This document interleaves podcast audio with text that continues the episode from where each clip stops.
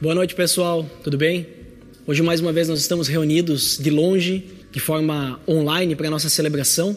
E na semana passada, antes da celebração que nós tivemos, a primeira celebração que nós realizamos de forma online, eu comecei a preparar, ainda no sábado, a mensagem que seria para hoje. E no final da tarde de sábado, no início do domingo, fiquei preparando uma mensagem. E então chegou a celebração da semana passada. E nessa celebração, eu pude ver como que a igreja se envolveu e foi um momento muito emocionante, como todos estavam envolvidos, como todos estavam participando daquele momento, que tinham muitas pessoas, inclusive de fora, inclusive visitantes tínhamos, né? Mas foi muito interessante perceber esse movimento da igreja, que a igreja ela ainda está viva, a igreja não morreu. Mesmo que nós não possamos nos reunir, mesmo que a gente não possa estar juntos presencialmente, a igreja continua firme e forte. Mas diante disso tudo, eu percebi que tinha algo que estava me incomodando. Inclusive naquela noite foi até difícil de dormir. E eu percebi que Deus estava me mostrando que não era aquilo que eu tinha que falar. Eu precisava falar outra coisa. E durante essa semana eu comecei a trabalhar esse outro ponto, essa outra mensagem que Deus queria que eu falasse. E por isso hoje é o momento de nós estarmos cada vez mais unidos e eu gostaria de falar sobre um outro assunto, mas primeiro como eu tenho o costume, eu gostaria de convidar todos então a fechar seus olhos. Aí onde você está, na sua casa, com sua família ou sozinho. Feche seus olhos, vamos orar agora. Pedir para que Deus possa nos orientar e realmente que essa palavra seja uma palavra que Deus quer nos dizer nesse momento. Senhor Deus, em nome de teu filho Jesus, te agradecemos por esse momento, por essa celebração em que, mesmo em que não estamos reunidos presencialmente, fisicamente, nós podemos nos reunir como igreja espiritualmente, Deus. Obrigado por isso. Obrigado porque o Senhor sempre está conosco, o Senhor nunca nos abandona e nós podemos confiar nisso. Nós temos esperança nisso, Deus. Esperança em muitas outras coisas, mas principalmente que o Senhor está conosco agora, com cada um de nós. E por isso te pedimos que o Senhor nos oriente nesse momento, nos dê sabedoria, nos mostre a tua verdade através da tua palavra, para que a gente possa entender qual é a tua vontade nesse momento para a vida de cada um de nós. Que possamos realmente entender o que o Senhor quer nos dizer nessa noite. Em nome de Jesus. Amém. Muito bem. No capítulo 12 de Romanos, onde nós utilizaremos o nosso versículo base hoje, inclusive você já pode abrir a sua Bíblia ou ligar o seu celular e ir procurando aí o capítulo 12 de Romanos. Paulo ele começa a falar sobre uma entrega total a Deus. Ele começa falando sobre uma renovação da mente, sobre uma transformação total que nós precisamos ter nos nossos corações. Uma total entrega em tudo na nossa vida que precisa ser renovado, precisa ser transformado. E ele vai falando sobre isso porque através dessa transformação será possível que a gente seja capaz de experimentar e comprovar a boa, perfeita e agradável vontade de Deus. E isso se dá pela questão da humildade, se dá pela comunhão, se dá pela união dos cristãos, se dá pelo uns aos outros, seja o servir uns aos outros, todos os uns aos outros que nós conhecemos, né, a questão do relacionamento, mas principalmente através do amor. O amor que nós sabemos que vem de Deus, um amor sincero, um amor que é bom, um amor que se dedica ao próximo. Um amor que prefere dar honra mais ao próximo do que a si mesmo. E ele roga para que nunca falte zelo, para que nunca falte cuidado de uns aos outros, nunca falte nenhuma uma falta de zelo da palavra, falta de zelo do amor de Deus, né? mas que nós sejamos fervorosos no espírito, que nós sirvamos essencialmente ao Senhor em todas as coisas, inclusive quando a gente está servindo ao próximo, que nós possamos inicialmente, principalmente, servir ao Senhor. Mas Paulo sabe que os destinatários da sua carta, eles estão e eles irão passar por dificuldades. Assim como nós já passamos por dificuldades, nós estamos passando nesse momento por dificuldades e nós ainda vamos passar por outras dificuldades. E por isso, eu gostaria de ler com vocês o versículo 12 do capítulo 12 de Romanos. Você já deve ter aberto aí. Então o versículo 12 diz o seguinte: Alegrem-se na esperança, sejam pacientes na tribulação, perseverem na oração. Alegrem-se na esperança, sejam pacientes na tribulação, perseverem na oração. Em outra versão, a versão NVT, nova versão transformadora, diz: Alegrem-se em nossa esperança. Nós vamos entender que esperança é essa. Não é uma esperança qualquer. Sejam pacientes nas dificuldades e não parem de orar. Esse versículo ele me chamou muito a atenção por causa do momento que a gente está passando e também da direção em que nós estamos dando nas mensagens dessas celebrações, inclusive das últimas celebrações. Por isso, no primeiro ponto, alegrem-se na esperança. Diante desse momento crítico que estamos passando, do coronavírus, de toda essa tensão, essa, esse medo, esse temor essa angústia, insegurança e tudo mais, diante desse momento, nós nos alegrarmos parece ser uma coisa complicada. E como eu falei, nós estamos falando já de temas semelhantes nas últimas semanas. Na semana passada, o Michel falou sobre como é importante nós orarmos nesse momento. É realmente é muito importante nós orarmos. Inclusive, importante nós orarmos em qualquer momento. Mas na semana anterior, o Michel também falou sobre como nós sermos semelhantes a Cristo através da oração. Na semana anterior a essa, eu falei sobre a motivação da nossa oração. Aonde está a motivação? Né? Por que nós oramos? Inclusive falei sobre o Pai Nosso. Então percebam que a oração é algo muito importante para o cristão, é algo essencial. Mas no momento como esse, que nem o Michel falou na semana passada, não é momento de pânico, ele disse inclusive que é o momento de a gente abandonar o medo e exercitar a fé. E realmente é o momento de a gente exercitar a fé porque Deus está no controle. Deus está no controle de todas as coisas. Nada foge do controle de Deus. E a Bíblia fala muitas vezes não tema sobre essa questão de abandonar o medo. Muitas vezes. Por exemplo, ela fala não tema num contexto de que Deus nunca vai nos abandonar. Em Deuteronômio, capítulo 31, versículo 6, quando Moisés prepara o povo para entrar na terra prometida, eles iriam enfrentar muitos povos, eles iam ter muitas batalhas, seria algo muito difícil na visão deles. Mas ele lembra, Moisés lembra ao povo que Deus estaria com eles. Deus jamais os abandonaria. Ele diz lá naquele versículo: Não tenham medo nem fiquem apavorados por causa deles, pois o Senhor, o seu Deus, vai com vocês, nunca os deixará, nunca os abandonará. Então não tema. Outro exemplo, Isaías capítulo 41, versículo 10. Quando Deus demonstra a diferença entre os povos pagãos, que tinham ídolos que não podiam fazer nada, eram apenas estátuas, eram apenas ídolos, né? Ele diferencia do povo de Israel, que era o povo escolhido por um Deus verdadeiro, um Deus vitorioso, o Deus todo-poderoso, que tinha o verdadeiro poder, não como imagens. Ele diz: Não tema, pois estou com vocês. Não tenham medo, pois sou o seu Deus. Então não era qualquer Deus que era o Deus de Israel, eles não precisavam temer.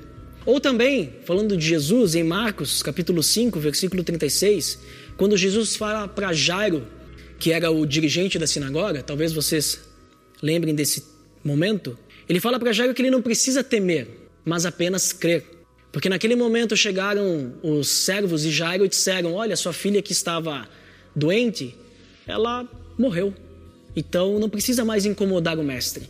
Mas Jesus fala: Não tema, somente creia. E a filha do Jairo não morreu. Ou no momento em que Jesus prepara os seus discípulos para as perseguições que já iriam acontecer logo em seguida e que continuariam acontecendo, em Mateus 10, do 29 ao 31, e ele fala que Deus cuida cada detalhe da sua criação. Quem dirá como ele vai cuidar de nós que somos filhos dele? Então, a gente tem diversos momentos na Bíblia falando, tem esses e muitos mais. Não tema, não tenha medo. E se não é o momento de ter medo, mas de confiar em Deus, como é que fica então esse sentimento de alegria?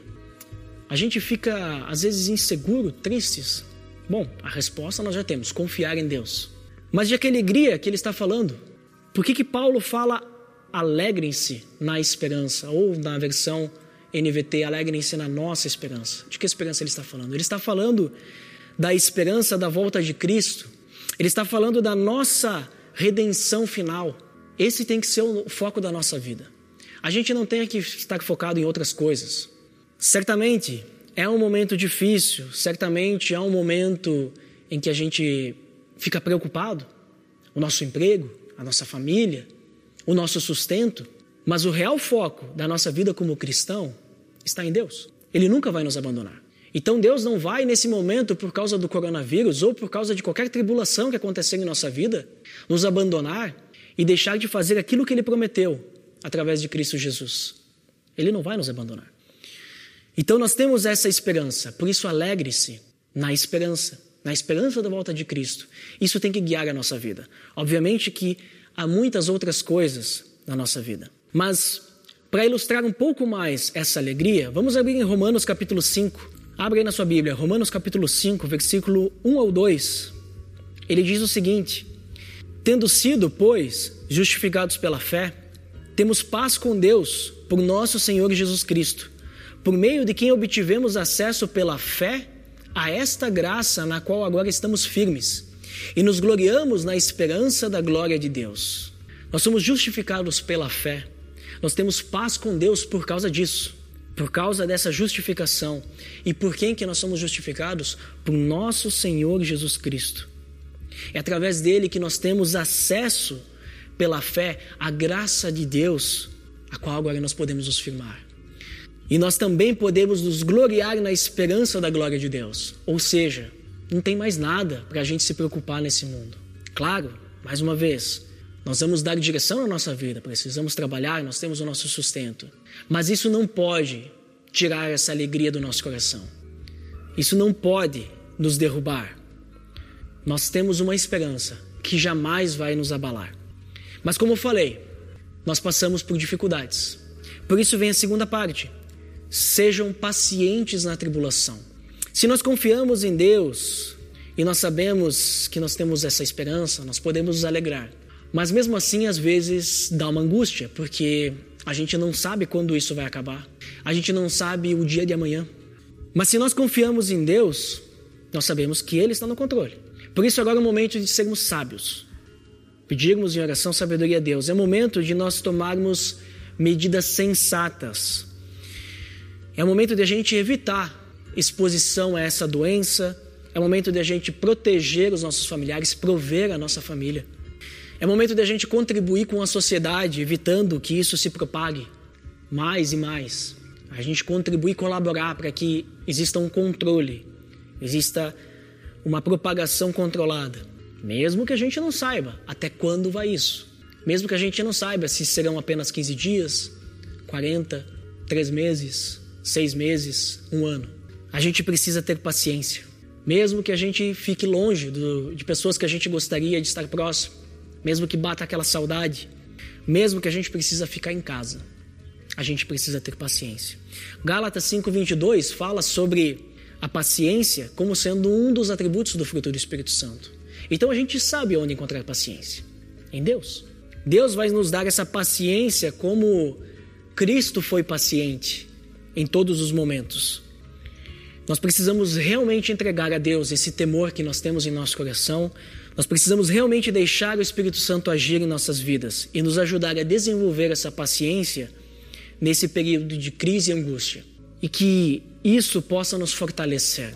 Isso possa nos fortalecer cada vez mais para que em outros momentos que vão acontecer na nossa vida, seja mundial, como está acontecendo agora, ou seja individual, em algum problema no meu trabalho, algum problema na minha família, algum problema de saúde, algum problema, não sei, algum pecado, que isso possa nos fortalecer para que a gente tenha paciência também para esperar Deus em outros momentos.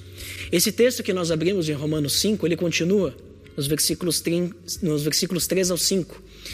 E ele diz o seguinte: Não só isso, mas também nos gloriamos nas tribulações, porque sabemos que a tribulação produz perseverança. A perseverança, um caráter aprovado, e o caráter aprovado, esperança.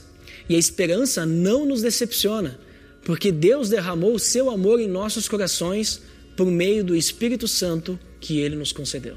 Então a gente percebe que a tribulação ela pode nos deixar mais fortes, mais parecidos com Cristo. A esperança uh, que nós temos, ela pode também ser produzida mais e mais através desses momentos de tribulação, porque nós nos agarramos em Deus e nós vamos lembrar em quem nós estamos depositando a esperança, que é em Deus, em quem nós estamos confiando. E certamente, quando tudo isso acabar, nós vamos lembrar que Deus foi fiel até o último momento. E será muito bom nós pensarmos que nós também fomos fiéis a Deus. Então nós não sabemos ainda. Esse momento ele pode mudar o mundo. Esse momento ele pode transformar a vida das pessoas. Ninguém sabe. Muito se julga que daqui a pouco, quando acabar essa pandemia, as nossas vidas não serão mais as mesmas. A gente não vai viver mais da mesma forma como temos vivido até então. Ou daqui a pouco será da mesma forma. Mas cabe a nós, se existir alguma mudança, que essa mudança seja boa, que essa mudança seja refletida em amor ao próximo, em um exemplo de união, em um exemplo de que o mundo todo se uniu no combate a uma pandemia, a um vírus. O mundo todo se uniu para o bem maior. Que isso possa ser uma mudança para melhor. Por isso, para que realmente aconteça uma mudança para melhor, nós precisamos do terceiro ponto desse versículo: persevere na oração. Eu não vou falar tanto sobre a oração porque eu creio que ficou claro. Nos últimos três domingos, nós temos falado sobre oração. E se daqui a pouco você perdeu algum desses domingos, você não escutou, você pode conferir no, nas nossas gravações que estão online, ou até mesmo aqui no YouTube, que tem as gravações disponíveis.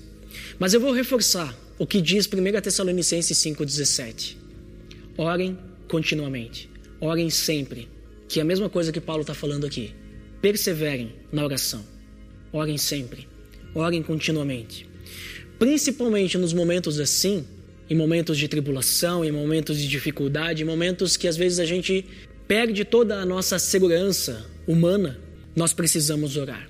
Nós precisamos orar para lembrarmos que nós temos um Deus que é fiel, que nós podemos confiar nele. Nós podemos orar, inclusive, por nossa família, por nossa igreja, por nossa cidade, pelo nosso país, pelo mundo. Podemos orar pelos enfermos, por todas as pessoas que estão enfermas nessa, nesse momento, nessa situação. Podemos orar pelas pessoas que já perderam alguém. Podemos orar para que possamos passar juntos por esse momento. Podemos orar inclusive por evangelismo. As pessoas, elas estão aflitas. E diferente das pessoas que não têm a Cristo, nós temos uma segurança. Nós temos essa esperança. Nós temos o amparo do nosso Pai, o cuidado dele. Nós temos em quem confiar. Mas as pessoas que não têm a Cristo não têm. Elas não sabem o que vai acontecer delas no dia de amanhã. Elas não sabem o que vai acontecer com o familiar que perder a sua vida, ou mesmo se elas estiverem passando por um momento de risco de vida. Mas nós podemos, levar essa mensagem adiante. E nesse momento nós podemos ser ousados e, compa e compassivos ao compartilhar o Evangelho. Podemos ser um ombro amigo, podemos demonstrar essa alegria mesmo nesse momento de dificuldade podemos orar com alguém, orar por alguém, ligar para alguma pessoa que talvez a gente não conversa há muito tempo e daqui a pouco ela está passando por esse momento com uma grande, grande aflição no seu coração. Mas principalmente que a gente possa compartilhar o Evangelho sempre falando a verdade em amor.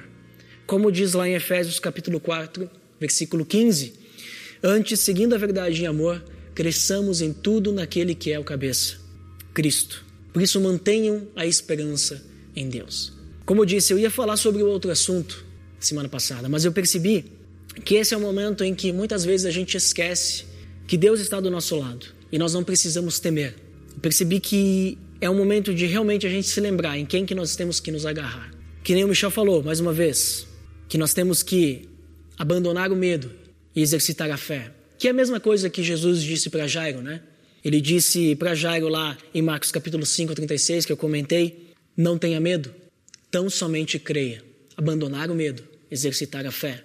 Não tenha medo, tão somente creia. É realmente o momento de a gente crer.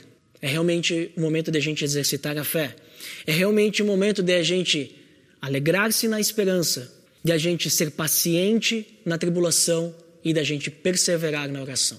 Então, vamos orar nesse momento mais uma vez Feche seus olhos. Eu vou dar alguns segundos para você fazer uma oração aí na sua casa, com a sua família. Você fazer uma oração, você e Deus. Vou dar alguns segundos e depois eu vou encerrar esse momento com uma oração. Pai amado, em nome do teu filho Jesus, nós nos entregamos a ti nessa noite e nos próximos dias que virão, para que o Senhor realmente transforme o nosso coração, nos molde, renove a nossa mente, mas principalmente, Deus, que nós possamos lembrar diariamente que nós podemos, podemos nos alegrar na esperança, perseverar na oração e ter paciência na tribulação, como nós lemos hoje. Que nós possamos, possamos realmente lembrar dessa esperança que temos no Teu Filho. Que possamos realmente lembrar que é um grande motivo para nos alegrarmos, mesmo no momento de, de tribulação. Que possamos ter paciência nesse momento, esperar em Ti. Esperar o momento certo de voltarmos à nossa rotina normal. Que possamos ser pacientes também nas respostas. Que nós não saiamos buscando por qualquer lugar informações que muitas vezes são incorretas e às vezes até deixam o nosso coração mais aflito.